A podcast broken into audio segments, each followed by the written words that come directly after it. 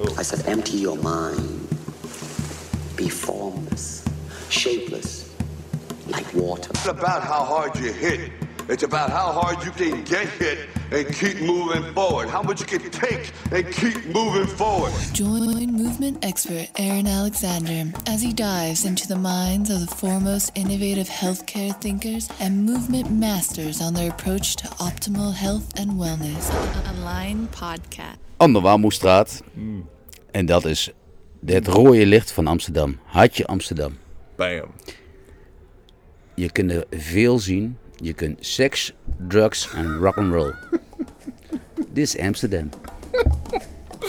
Thank you. Good morning, good morning, good morning. My name is Aaron Alexander, and this program is called the Align Podcast. That was my uh, new Holland friend named Yum, and he is a large white uh, leather jacket wearing, crew cut sporting, ex military personnel, uh, red light district in Amsterdam pimp. His job is to uh, go into the little rooms, which are insane. When you, if you've ever been to the red light district or seen photos or whatever, I guess you're not supposed to see photos. Uh, really interesting. Women in uh, essentially little like gerbil cages on the streets, which uh, behind this glass window, knocking at you and uh, encouraging you to come in and receive some divine pleasure from, from them. Really super, super interesting. And Yum's job is to go in when the girl presses the red button, uh, to go in and kick the butt of the man who is offending her and then throw him into the river. and he and I lo- got along just famously. It's super, super interesting that the people that you can connect with in various situations and uh, the human connection that you're able to find with that. Really, really cool. Anyways, today's episode is about uh, anatomy trains. Thomas Myers, really, really fantastic guy. If you're into bodies or movement or anything in relation to that world, I'm sure you've heard of Tom's name before. If not, look it up. Um, he was an inspiration to me for the last like I don't know, at least the last like seven years or so, and uh, just expanding our perspective on the body to be more than just this linear reductionist perspective of all the parts and uh, bicep connects to the flexor connects to the da da da. It's uh, it's bigger than that. The whole body is integrated together as one unit, and that's kind of what we got into today um, got into thousand year old philosophy from various different doctors and philosophers and such. Got into what the heck anatomy trains is, got into what the heck pain is and how we can work with that, and much, much more. Enjoy. However, every time you sit on that machine, you are training those single muscles at the expense of the rest of your body. We look at the body as a machine. We tend to look at the body out of the paradigm that we're using at the time that we describe the body. So if you went to describe the body back in Descartes' time or back in Leonardo da Vinci's time when uh, nobody was thinking about machines, they would describe it in terms of plan.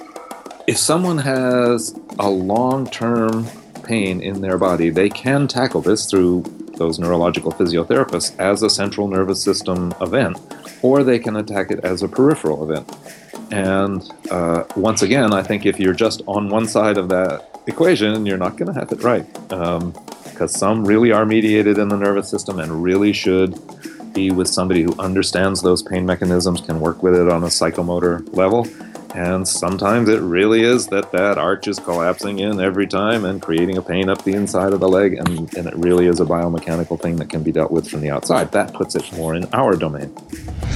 So, progress with the journey so far. Uh, went up to Amsterdam, as you know, and uh, hung out there for a little bit. Amazing seeing drugs legalized like that. Um, super, super interesting. Uh, what you notice with that is what I noticed with that is nothing really changed. If you cruise around Amsterdam and you see the streets are incredibly clean, everything is incredibly organized, and uh, people are sweet, people are smiling, and you don't see drug addicts running around rampantly like you, you know, certain puritanical folks may expect to happen if you legalize substances. We can't control substances. The only way you can co- control substances is if we tolerate substances. So when you see that in action, it's pretty cool. Um, Amsterdam itself is a little bit uh, commercialized, and so I think it was a little bit silly. It was a little bit like a like a, a drug, sex, fairyland kind of like theme park. Um, I think at a grander level, if we were more tolerant of substances and such, it would end up being. Uh, there's some folks coming into the room here. I'm sitting in a dance studio here, so occasionally people walk in, and uh, so that's if I ever break my thoughts because someone's walking past me in the studio. Uh, what was I talking about? Anyways, substances being legalized, really interesting. I think it makes a ton of sense. Um, Portugal, similar similar situation. When you talk to people about what's going on there, they don't notice a huge difference, a huge transition of all of a sudden everyone's all pro using dope or whatever. It's nothing changes except the government ends up being able to regulate, control, provide safe places for people to use as opposed to the power going to the black market. Anyway, um, checked out the Van Gogh Museum. That was amazing, or uh, they would call it the Van Gogh Museum, and got quite a bit of inspiration from that man actually, um, because he utilized his extreme derangement and depression as a means to create amazing art. Um, ended up killing himself. I think he shot himself in the chest with a gun when, when he was 37 years old. Before that, cutting his ear off, and he had all sorts of really uh, put himself into an insane asylum. Really interesting life. And then these are the people that we end up kind of worshiping for their creativity. It's very, very interesting. And then at the same token, these people that they lived their life in this kind of delusion where he, he was literally seeing uh, figures and such and you know having these schizophrenic breaks. And these are the people that we respect the most from an artistic perspective. Then at the same time we villainize those of us that may be exploring various different alternative methods of life. And uh, until we consider what they do to be great art and uh, I think it's very interesting the contrast between our what we tolerate and then what we consider what we what we don't tolerate and then what we consider to be beautiful art and where it actually comes from the origin of it. Anyhow i am rambling on. I apologize again. Um, please be sure to check out the website aligntherapy.com a-l-i-g-n therapy.com on there, you get the blog, you get hundreds of free videos on self care and functional movement. Um, check out the courses, check out the self care kit. Um, marking that discounted on Amazon because in April I'm getting a new version of it. Everything's the same except the, the roller will have screw on lids, which is going to be even more fantastic. So you can grab these up while they're here for a discounted rate. Come check it out. I would greatly appreciate that. It supports my trip. Um, I'll be traveling for the next four months, one month in now, and cruising around. Um, heading down to the south of France in about an hour here, so I got to hurry up and put this episode out. And then from there, going down through Spain and then across over to southern Europe, essentially. So Italy and uh, going over to Greece and Croatia and Turkey, blah, blah, blah, blah, blah. That's the plan. Hopefully, I end up falling in love and creating a life in Spain. I just stop traveling altogether.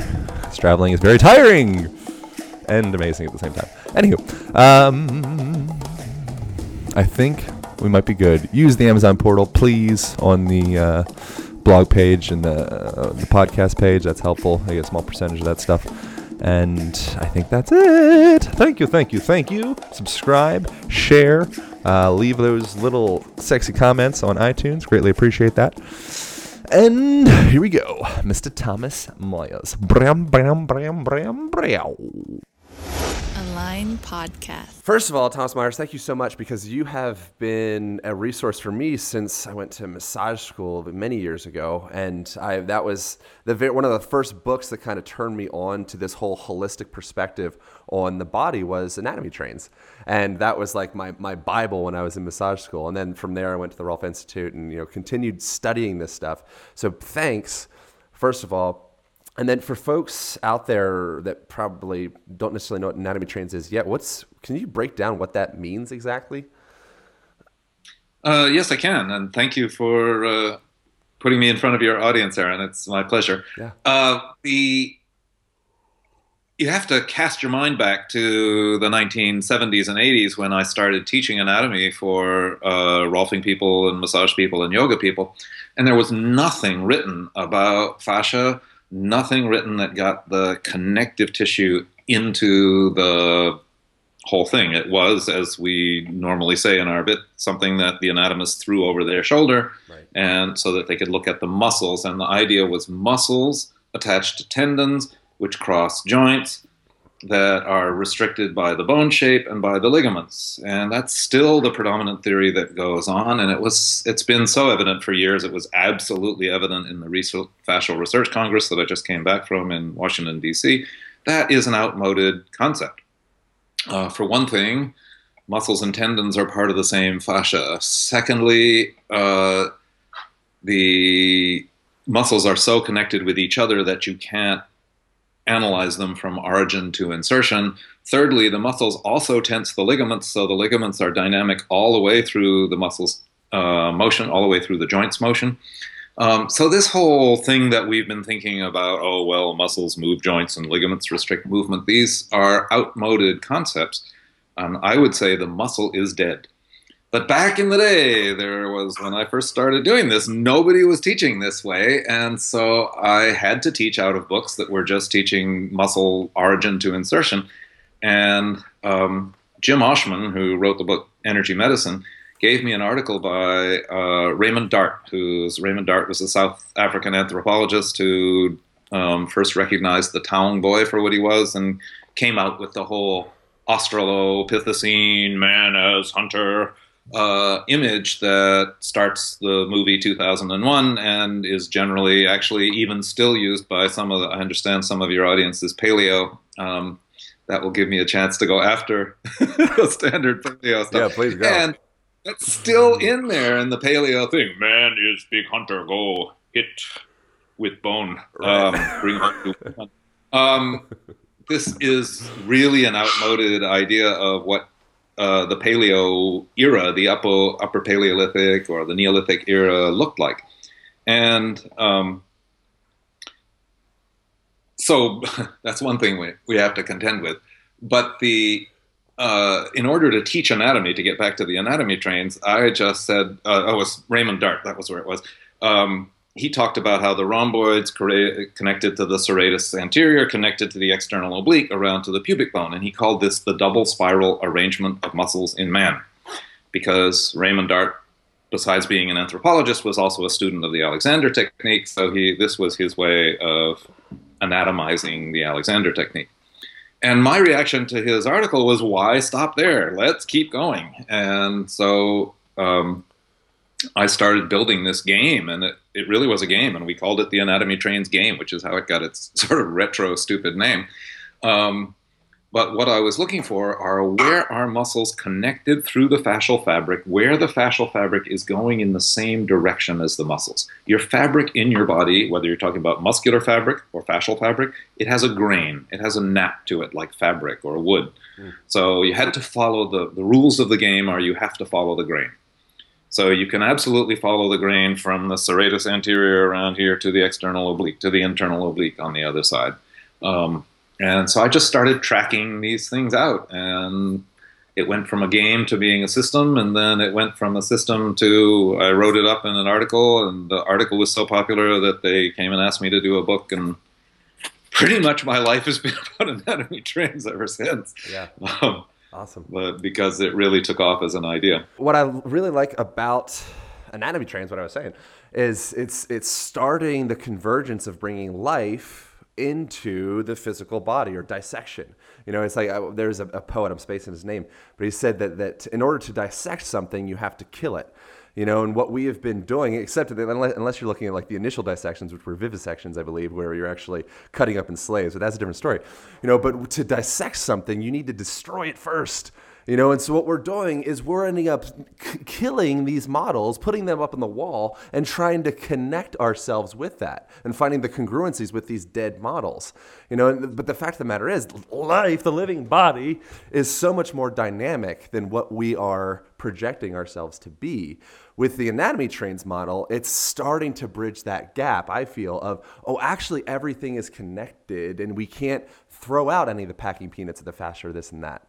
Now, do you feel like that's impacted? Is that does that kind of make sense? You're, I see you're kind of like slightly. Absolutely, no, okay. It's, it's, worse. It's worse than that. The the anatomy trains is a transitional map between the single muscle origin insertion action model and the kind of new agey well everything is connected to everything else in this best of all possible worlds right. and the new agey stuff is actually true right but it's useless yes everything is connected up but that doesn't tell me where to start when to stop you know what to do next yeah.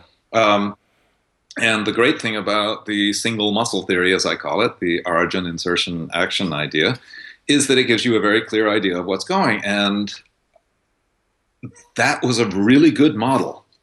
Just like Newton's model that the uh, Earth goes around the sun was a better model than Tycho Brahe's model just before him. Right. Um, Kepler, Copernicus, whoever you want to take on uh, as as switching this paradigm shift. But in point of fact, the sun isn't the center of the universe either. It isn't even the center of this galaxy, and this galaxy is nowhere near the center of the universe. So it depends on where you want to stand. If you're standing on Earth and you're a caveman, the idea that the moon goes around the Earth and the sun goes around the Earth is a perfectly adequate concept. If you want to throw a satellite at Pluto and come so close to Pluto that you can take pictures of it, then you'd better not start with the idea that the Earth is the center of the universe. Now, if you want to train individual muscles, you can go on a Nautilus machine and train the quads. I trained the quads for years by sitting down on a machine, putting a bar or a weight on, on my ankle, and straightening my knee against resistance. Right. I build up strength in my quads that way. I find out how little strength I've got in my vastus medialis every time I do that because it's always undertoned and needs tone. However, every time you sit on that machine, you are training those single muscles at the expense of the rest of your body. Right.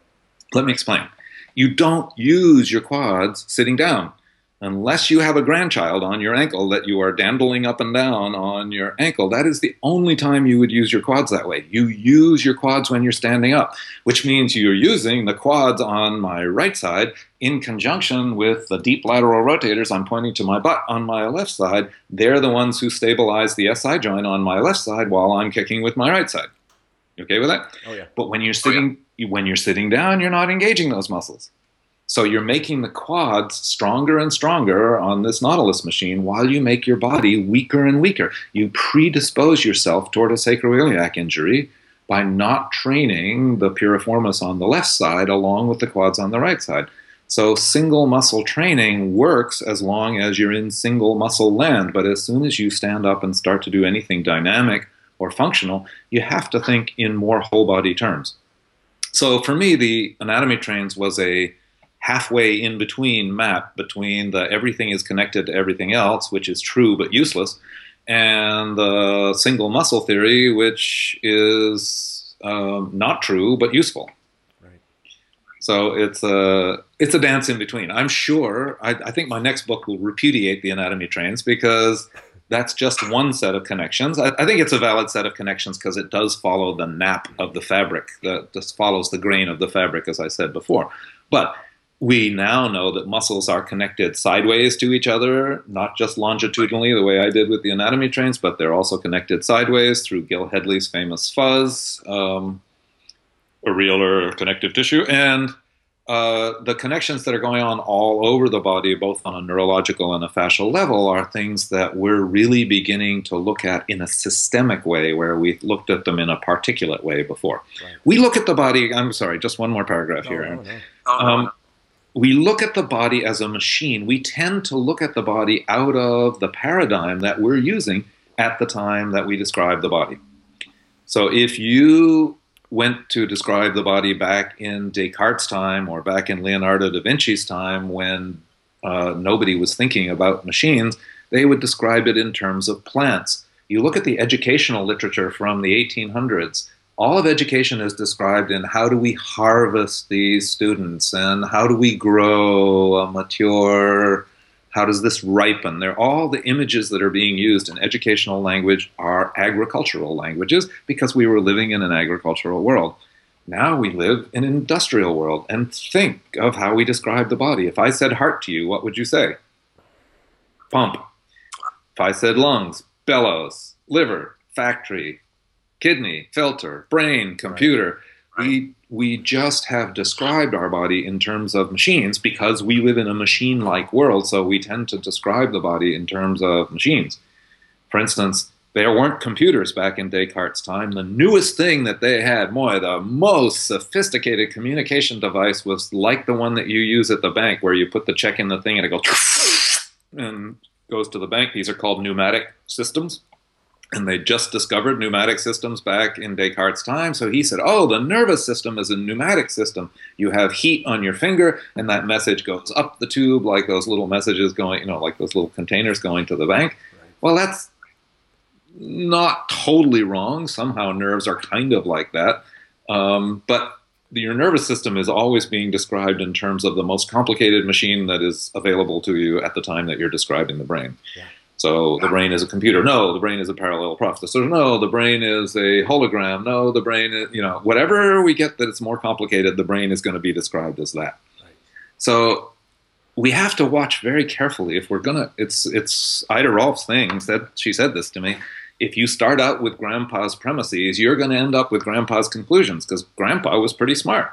So if you start with his or her premises, you're going to end up with the same conclusion. So we have to start out with different premises. So my idea with the anatomy trains is if we start from the fascia, if we as a premise, where do we get to? Yeah. That's how it came about. Yeah, I think it's you know it's like ignorance is bliss until you become limited and blinded, and you're living life with a bucket over your head. You know, so we we end up having this. The, the we were, were you going to say something? Well, I was just going to say let's let's be fair um, physiotherapy is better than Rolfers and yoga teachers in dealing with immediate injury. If I have just sprained my ankle, I don't want a Rolfing session. I want some ice. If I have just torn my muscle, I want rest or compression or something.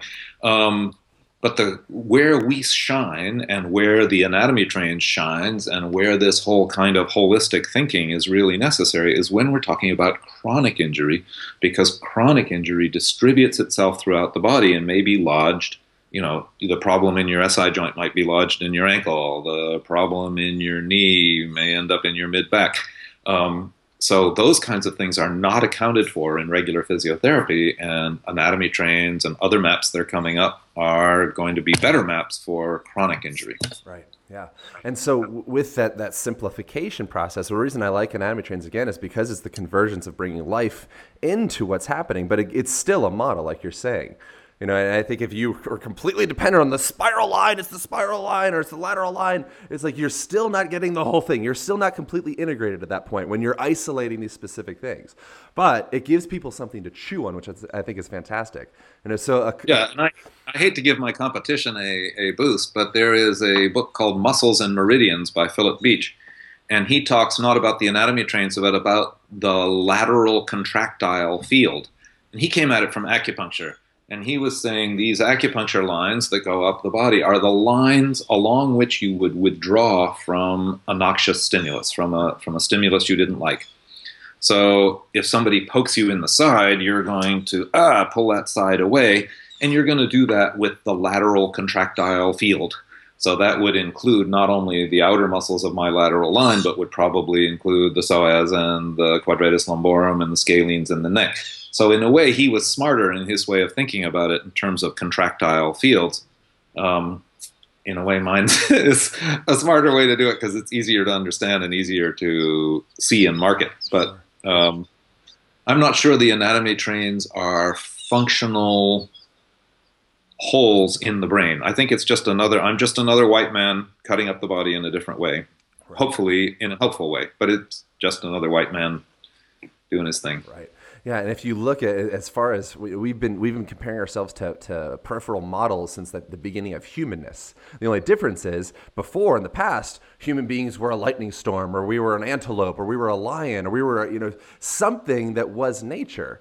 You know, and if you're relating yourself to nature, you're still a powerful integrated structure. It's once we start integrating ourselves to a Chevy truck or integrating ourselves to a clock or a car or whatever, that's when we start dissecting this system. And that doesn't work very well when you want to fight MMA, when you want to dance in a ballet, when you want to start to really do, you know, do gymnastics, Olympic lifting, get into those movements that people are paying to watch. What people, when people are really fascinated by Cirque du Soleil, what they're watching is integration. You're saying, wow, these people have integrated their bodies to such a high level that it's, it's amazing to see. I'm seeing their emotional, physical expression all come out into this one beautiful unit. I'll pay 150 bucks to watch that for an hour. You know, so, so, how, from your perspective, you know, you, you sometimes joke about yourself being like the, the New England male with that lacking hip movement and all that. How do people start to integrate their hips? How do people start to integrate their emotional, physical selves? Because I think that's something, a topic that's, it's tough to grab onto, but it's something that people really need to sink their teeth into. It's this idea that we used to live in an environment that was crafted primarily by nature and now we live in an environment that we crafted ourselves. So that almost everything that I can see in your room, everything that you can see in my room, and I would include lawns and roads and things like this because they've all been crafted by the hands of man. You no longer walk or interact with things that are natural. I was watching, uh, somebody sent me a video this morning of somebody doing parkour. That's about as natural as you can get with an urban environment and uh, it's great. I love watching parkour, and that may be a way to get uh, kinesthetic literacy, given the fact that we are surrounded by our own selves. But you really have to get out there in the environment to find a place where you could. I've got to move. Sorry. Oh, no worries. Just. This is great. I get I get a I get a tour of the house. That's great. It's fantastic. I'll see if I can find a quiet place. yeah, yeah, no worries. Tom has a very, very nice house. Everyone, I like the, color, I like, the, I like the color scheme. It's very beautiful. okay, well, I will tell, I will tell Quan that you like the color scheme. Okay. Uh, here, let me see if I can get this. I have a window in the background. There we go. Um, so the uh, so the, the the world that we live in today is a world that we have created for ourselves, and that has taken away the demand on the body. You know, twelve thousand years ago, we moved from hunter gatherer to um, agricultural, and for most of those twelve thousand years, the agricultural provided enough body stimulus to keep our bodies strong, to keep our bones solid. But now we are uh, what another guy. Um, from the paleo movement called Homo domesticus. Um, and we, we have gone from Homo sapiens to being a domesticated human. And um, this problem was recognized in Rome. The poet Juvenal said, mens sana in corpore sano. So even back in 500 AD, they were saying, well, you know what? The children of nobles are doing so little work that their minds are going squishy. They need to go to the gym to keep their minds up. So the gymnasium started, um, it started actually in Greece, but it was brought up back up in Rome saying, you noble guys have to go even though you don't have to, you need to go to the gym to keep your body healthy because the environment was no longer providing the stimulus that keeps the body healthy. And now this is not happening to a few nobles, this is happening to an entire generation of school kids. And we have to ask ourselves then well, what constitutes kinesthetic literacy? What does every child have to know about their body? What movements should every child be able to do? We haven't mapped this out we have no idea of the topography of kinesthetics. I, I am, I was as a child a very awkward child, a very unathletic child, and um, got no help for that. Had two left feet for dancing, um, but I used to give, I used to give the camp counselors. I was sent away to summer camp when I was eight, and I used to give the camp counselors back rubs. They were called back rubs in those days. And some other camper told me that I shouldn't do that, that it was queer. I was nine years old in Maine. I didn't even know what queer meant, but it sounded bad, so I stopped doing that immediately and uh, didn't rediscover the amount of intelligence that I had in my hands until I ran into Ida Rolf at, at 23. And I really have actually very good kinesthesia in my hands. I still don't have good kinesthesia in my feet. I still have two left feet for dancing. I'm a lot more athletic than I was before, a lot more coordinated than I was before. Um, but there, we haven't even mapped out what this kind of kinesthetic intelligence is, because I think there are some kids who have a whole lot of it, some kids who don't have it, and what is the topography? I have a lot in my hands, not so much in my hips and feet. We, we don't have any idea about that. We, we know so much about vision. We know so much about the auditory world, um, but we know very little about the movement world so far. And then that, that, another interesting piece on that is something that I heard you say one time that I thought was fantastic was uh, in order to really enjoy or get the most out of depression, you need to take on the posture of depression. You know, it's, I it's, stole that. I stole that from Charlie Brown. Nice work, Charlie, and, and great, great steal, Tom. you know, I think that's such a crucial thing that people tap into. And I really just love Harper to this stuff because we need to recognize that we're playing from both angles here. You know, so if you can work with your body, you know, Rolf said, put you, we, we work with the body because it's what we get our hands on. You know, if you can work with the body, that can impact you, how you're feeling, your energetic levels, your hormonal levels, your whole physiology. Same way, nutrition can impact the way that you feel, which can impact your structure. You know, so I think that it's it's very possible to get lost again in this myopia of it's got to be Rolfing, it's got to be chiro, it's got to be fill in the blank. You know, but it's like no, no, no, it's all of it. All of it will feed to the top. We're all marching up the mountain. You know, so can you kind of get into a little bit of your perspective on this emotional, physical connection that might make people feel kind of uncomfortable? Okay, let me let me get to that by continuing on from what we were talking about before. Sure. Everybody in this movement realm now. Think of the number of things from Trager to Pilates to 18 different kinds of yoga to all the different kinds of exercise systems, TRX and those rings behind you and kinesis walls. Everybody, you know, there's a new exercise system coming out every day. Um, all of these people are contributing to this idea that I was just talking about of kinesthetic literacy. What do we need to know about movement? We're just exploring that and people come up to me and say, "Oh, I'm doing yoga and it's 2000 years old." And my answer to that is how irrelevant. If it was 2000 years old, it has nothing to say to, well, maybe nothing to say. Maybe it does have something very important to say. But just because it's 2000 years old, we're in a new situation. We're in a situation nobody's ever been before. With all of our with our kids, with ourselves, with our society. We've been we're we're not where we could say, oh yes, this martial arts thing will save the world, or this yoga thing will save the world, or yoga will, uh, Rolfing will, or whatever. But I got inspired by Ida Rolf. Other people get inspired by Joseph Pilates. Other people get inspired by Milton Trager. Other people by Moshe Feldenkrais, or whoever in whatever world that you're in. But these are like shoots coming out of the forest floor. Over the next 50 years, all these shoots will bind together into one big tree the movement tree. The kinesthetic literacy tree is what I'm calling it right now.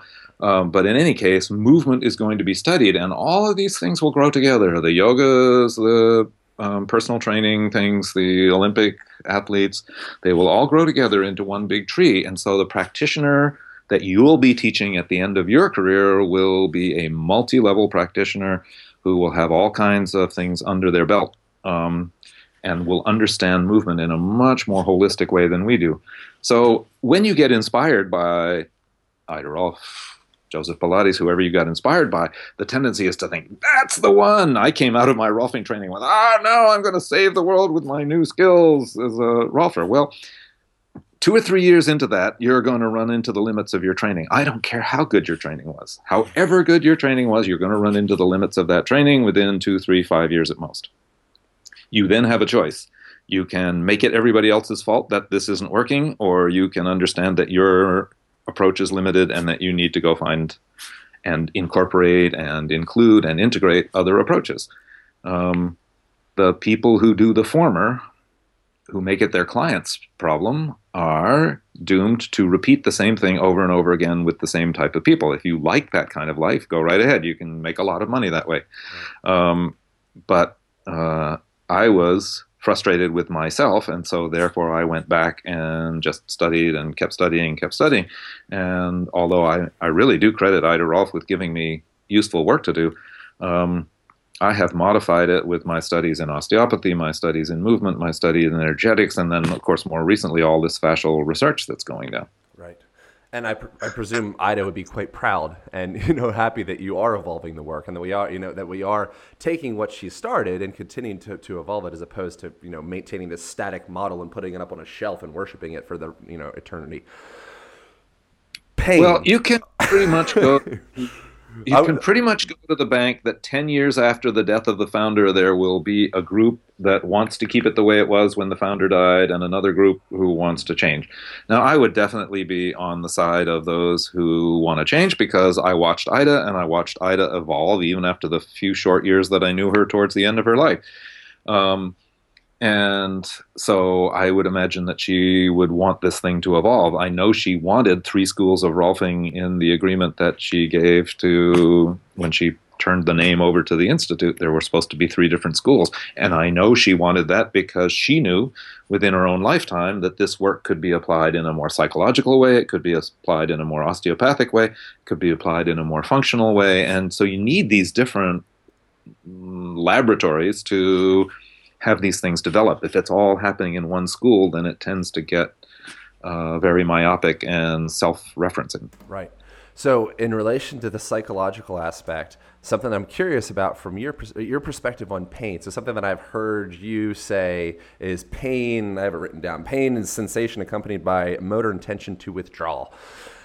So, that's a definition. That's great.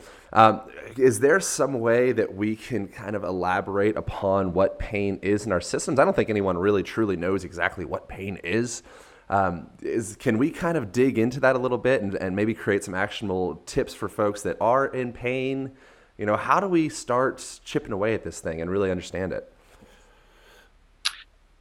Well, I've been um, taken to task for my statements on pain by the what I call the neurocentrists, who say that pain perception is all in the central nervous system.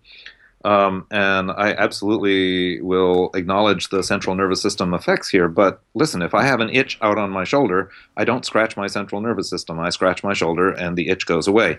That itch is going up the nociceptive tracts. That itch is go- is is perceived as a pain. However, putting my hands on the external or surface source of that pain is enough to stop the signal going up and being interpreted in my head. now, uh, the people who take me to task this way go on the International Society for the Study of Pain or International Association for the Study of Pain, I believe it is, the ISP definition. And I hate that you can look it up. I hate their definition. I think it's very vague and not very exacting at all. Um, so I'm not going to accept this kind of thing. I absolutely accept that the central nervous system is involved in pain mediation, and you can have a small stimulus producing a huge pain if it has an association, a psychological association in the brain. Um, and you can have a very large thing producing small pain, sometimes because of the physiology and sometimes because of the psychology.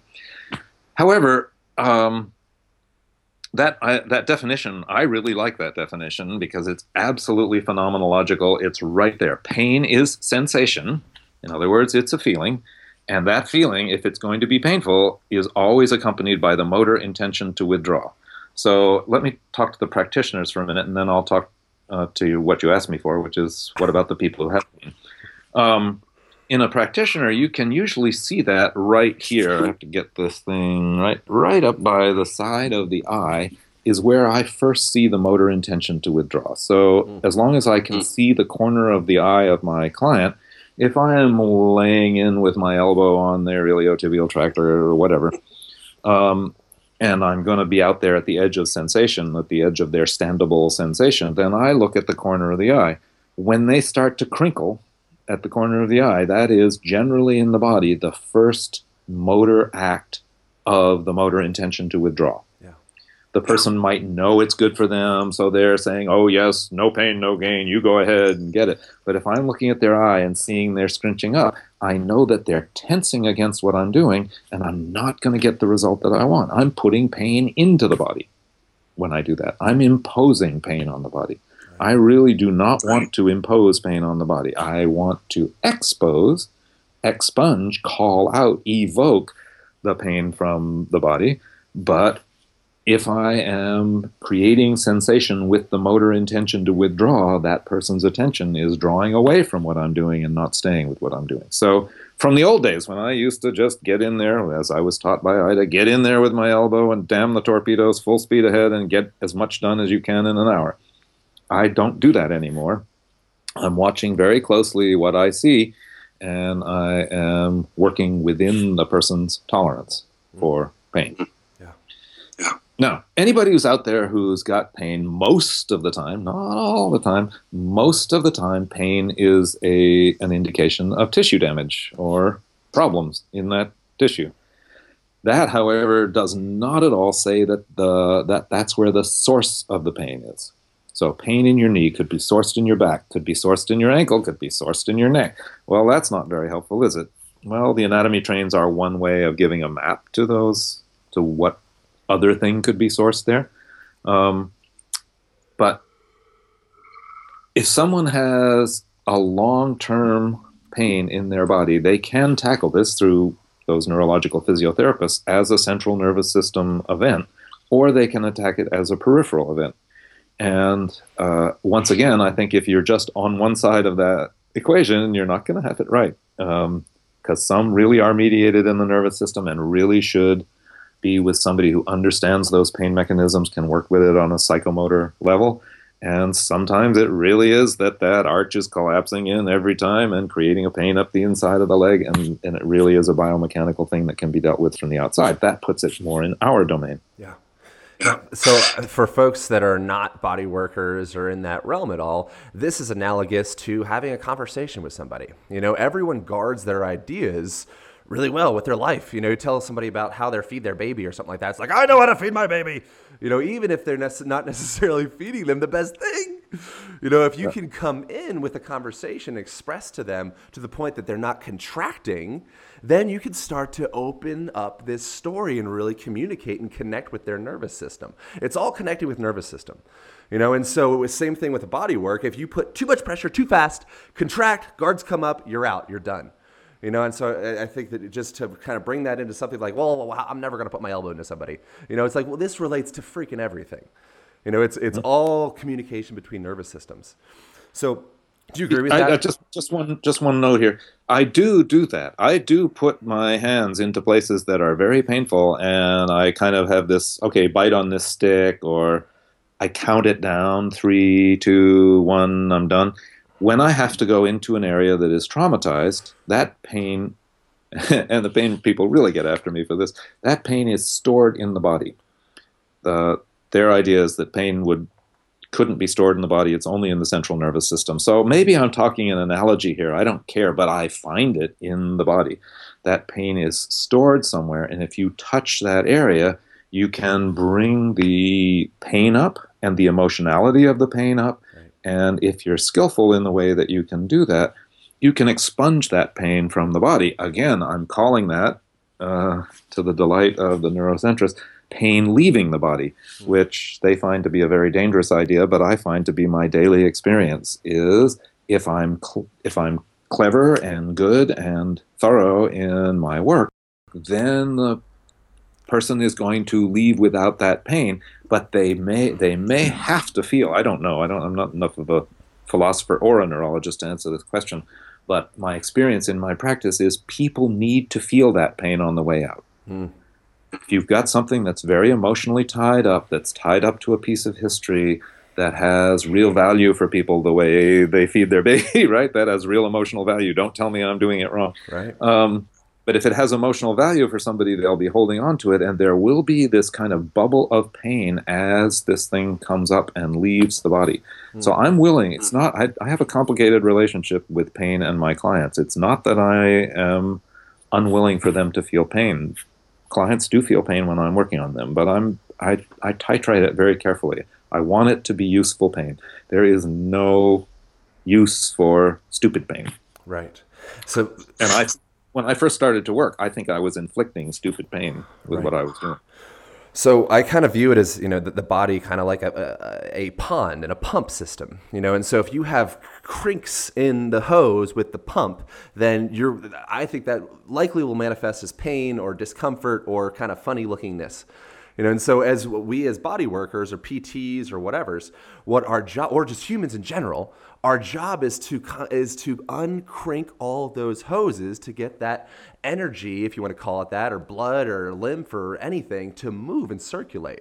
You know, and once you can get that circulation happening, then things don't stick. You know, I think that that's what all of our job is as human beings. Like that's the path to enlightenment is get our system moving enough so that we are constantly moving through this cycle. Does that kind of make sense ish to you at all? Paracelsus, who was an ancient physician, very celebrated physician, said there is but one disease, and its name is congestion. So whenever you have stasis, the, the, uh, the other old saw that I would pull out is the Islamic proverb, which is water still, poison. Water moving, life.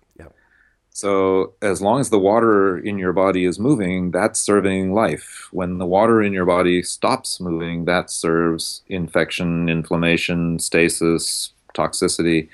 Um, and people think, oh well, as long as I keep hydrating myself, well, most of that water is going along familiar pathways between your stomach and your bladder. The question with hydration is to get it to go down the unfamiliar pathways. So there yoga can be very helpful, body work can be very helpful, any of these things can be very helpful to squeeze an unusual part of the sponge. Yeah. And that's what we're doing when we go in with body work is to squeeze a part of the sponge that the person doesn't normally squeeze. Right. Right. Um, But yeah, go ahead. Yeah, yeah, yeah. And I think that the body work is is is amazing, you know, but it's it's also not where it stops because it's it's too passive. You know, I think that body work is really helpful to get the system rebooted, but then you got to run the vehicle. You know, and it's like if you just lay there on a table and reboot, you know, your your gluteal tissue or whatever once a week from your whoever, you know, that's something, but you still haven't turned the lights on in that space. You know, I think that that's the most crucial thing is is is dancing, movement, martial arts, just running through the woods, being moved by nature. Are you gonna say something? I'm going to object to to that can't happen on the table. It can happen on the table. A reboot that really makes a difference, um, and that stays with the person. That kind of repatterning can happen on a table, but for many people, you're absolutely right. It's going to have to be put in because people's lives don't put sufficient demand on the body to keep it healthy. Right. It can happen on a table, but it's not going to stick unless they change their lifestyle. Well, but what I'm saying is, I've seen changes on the table that were so profound that it made people make changes in their lifestyle lifestyle, right. without further input. No. I yeah, I I'm completely on board. But nonetheless, it needs to relate into lifestyle. Whether the impetus is large enough to overflow into their, their life, that's the most crucial thing. So education, I think, is the most crucial component. Is do we understand what's happening here, or maybe maybe you don't even need to understand. It could just it could just spill over and just happen. But for the vast majority, it's the education of okay, now what do I do? What's next? How do I fish? Mm-hmm. and I have to see the I have to see the value in it before I'm going to take it. I I love my wife dearly, but she is subject to nutritional fads, and so she's always passing me the next supplement that I have to take, and and I'm her little experiment, and I cheerfully submit to the experiment. But honestly, I can feel some of the things and I can't feel others, and I'm going to keep with the ones that I can feel, and the ones that I can't feel after a little while, I'm going to say, well, no, I don't actually need to take any more of this for my thyroid or something. Right. Um, and uh, it's I don't know whether the ones that I feel are that's a false feeling or the ones that I'm not feeling. Maybe they're doing me a world of good, but I just can't feel it. But unless you feel it, you're not going to stick with it. right. So uh, the things that I do on the table that are good ideas, but the person doesn't feel, they don't stick. Totally. Uh, the things where the person goes through an actual cathartic experience and comes out on the other side, those things are likely to stay whether they do anything about it after the session or not. Right. So we're running low on time. There's a com- couple other things I really want to talk about. We're probably not going to have time for both, uh, but one of which is tissue hydration. So one of the things that I've, I've heard you mention before was uh, we start out, you know, fertilized ovum is like 98% water, and then you come out and a newborn baby is like 90% water or something like that, and then adults are like 70 to 80 or whatever, 67 to 70 something. I think you said. People say I'm- all, all I'm sorts of numbers. I'm getting older, so that number is steadily dropping changes, as you right. get older. Yeah. So I want to talk about firstly. I think there's confusion as far as like how much water we need to drink. I think the most important. I was talking to Gil Hedley about this as well. Is the most important thing is where's that water circulating to? And you kind of got at this already, you know. But like how, what is the most important thing with water? You know, how do we rehydrate our tissue in the first place? And uh, what is the aging process? I'm going to leave the last one alone. The aging process is an amazingly complicated piece in terms of our musculoskeletal fascial body. Right. Uh, aging can be seen as a process of drying out. Uh, however, there are lots of neurological things that go along in that process, which I just, and then genetic and nutritional and stuff that I just am not qualified to even comment on. Sure. Um, but definitely, you see the responsiveness, just generally the bioplasticity of the body reduces as people get older. And uh, I'm 66 now, and I bounce around pretty well, and I'm I'm pleased with the, my ability to slow down that process. I haven't been able to stop it from losing the hair off my top of my head, but um, you do what you can. And uh, the so I'm sure that the process of aging can be slowed down by an intelligent program of nutrition and exercise and and maybe psychology. But I don't think it can be avoided until we figure out what to do with the telomeres uh, that slowly break down as you age. And um, who is it? Ray Kurzweil talks about us being immortal by the year 2047. I'll be 98 by then. I think I'll just let that body die and make the next body immortal. Um, but uh, your children by the year 2047 may have a choice whether they're going to die or not, or whether they're going to store themselves in a computer, or whether they're going to trade in their body for a different body. That may be within this century a choice that people are making, and that that would fundamentally our change our attitude to death and our attitude towards life and our body. All right, now let's go back to the, the hydration idea. Yeah. You only need 210 milliliters of water per day. So drinking bottle and bottle and bottle after water might make it a little easier on your kidneys. Uh, it might be a good thing for you, but honestly, you don't need all that water. You're just pouring it out of Dasani bottles and then pour, putting those Dasani bottles on the landfill, and you're taking it and putting it into a toilet bowl and mixing it up with three gallons of water and putting it out in a septic field. It is kind of a stupid process that way. Um, and uh, there are people who say that unless you're drinking actual water, it doesn't count if you drink tea or you drink juice. I don't get that. There's water inside the juice and the tea and milk and whatever I'm drinking, and I should think all of that water content would count. But again, I'm not a nutritionist to do this. But what I can say is if you think of those scrubbies that you get for your kitchen that are yellow and green, that the yellow part is a sponge and the green part is a Scotch Brite kind of scubby, scrubby. Now imagine that the green stuff has gone all the way through the sponge so that they both occupy the same kind of space. Well, then I could take that thing and I could put it in the water, squeeze it out, put it in the water, take take uh, let my hand go in the water, and the sponge would suck up water from the sink. Right? You with me? I'm with you. But it would only suck up as much water as the green stuff would allow it to do, because that could stop the sponge from getting fully full. If if the green stuff was a little tighter than the sponge was, I could let it go in the water, but it would only suck up as wa- much water as the green stuff let it do. Now, in your body, the green stuff is the fascia, the collagen fiber part of the fascia, and the yellow sponge is the glycosaminoglycans or uh, these mucopolysaccharides, which are very complicated words for snot, and snot pulls water into it. So the spongy part is like the snotty part of our fascia, and the Scotch Brite, the scrubby part, is the collagen part of our fascia.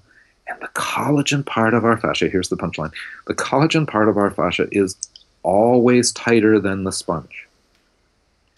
So when you cut your body, we think, oh, this part swells up because the body's pushing water in there to bring in the histamines and the rest of the stuff that the body needs. But in point of fact, when you cut this, you're cutting the scrubby part, and the sponge fills up with more water. It sucks in more water. It doesn't push in more water. Right. So Right.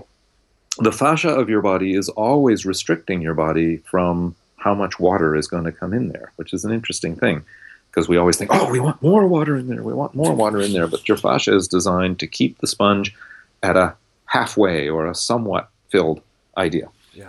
The trouble comes when you don't move an area of the body.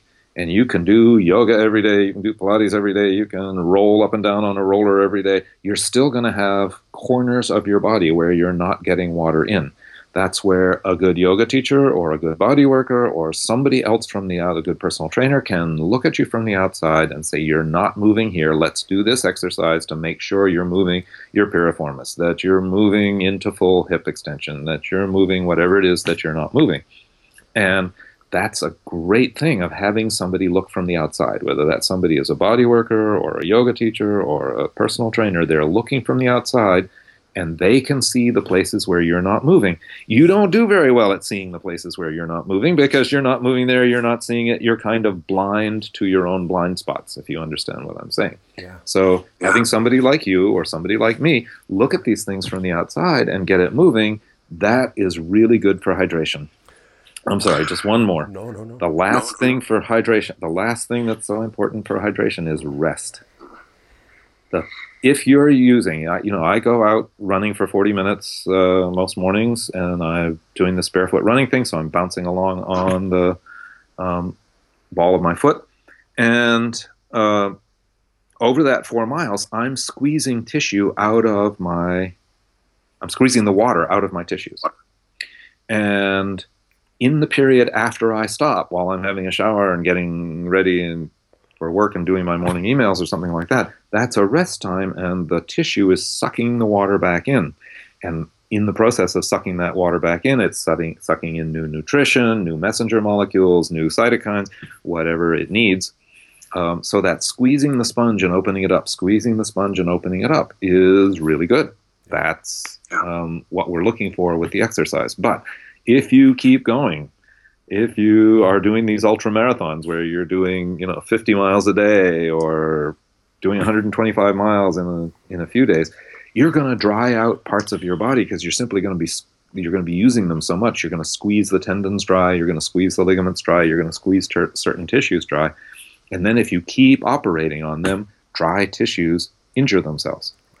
And so I'd just like to add with that, if possible, when we're going to see body workers or doctors or PTs, hopefully we see these people as teachers, guiding us, shining the flashlight on these areas that we didn't necessarily feel in the first place so that we can occupy them ourselves. And then from there, there's going to be some new places that you don't, know how to occupy. Then you pay some money perhaps and go see somebody else. You know, but we, I think that it's very crucially important that we see these people as guides so that we can better occupy ourselves and habit our bodies in a more uh, kinesthetically fluent fashion. You know, and then the other thing that you said was was was jogging or, or, or you know, ballistically moving. You know, developing the the crimp, developing the, the the tensegrity of our connective tissue. We become how we move. Podcast. Thank you so much for tuning into the podcast. I greatly appreciate your comments and your shares in iTunes. They determine the ranking and the visibility of this show, and they make me smile. So I look forward to reading those guys. Be sure to check out the website aligntherapy.com. That's A L I G N therapy.com. On there, you can find my blog, you can find this podcast, more information about the topics and the, and the uh, guests that we've had on the show. You can find hundreds of absolutely free free instructional videos on self care, functional movement, how to get strong, how to get fast, how to get exactly what you want out of your body. You can check out the online coaching where we work out, work out how to optimize your movement practice so that you can live optimally and pain free for the rest of your life. As well, be sure to check out the self care kit where it is as small enough to fit underneath the seat in your car. And it's like a physical therapist and a massage therapist all wrapped up into one package. I know you guys are going to love the website. I know you guys are going to get a lot of value out of it. And I look forward to hearing your comments. All right, bye. Thank you for listening, and remember to join the movement by subscribing to the podcast. If the information has been helpful, please share and leave your comments in iTunes. Aaron personally reads each one, and it makes all the work worthwhile. Together, we will make a difference and continue to bring more powerful and inspiring messages to the world. Align Podcast.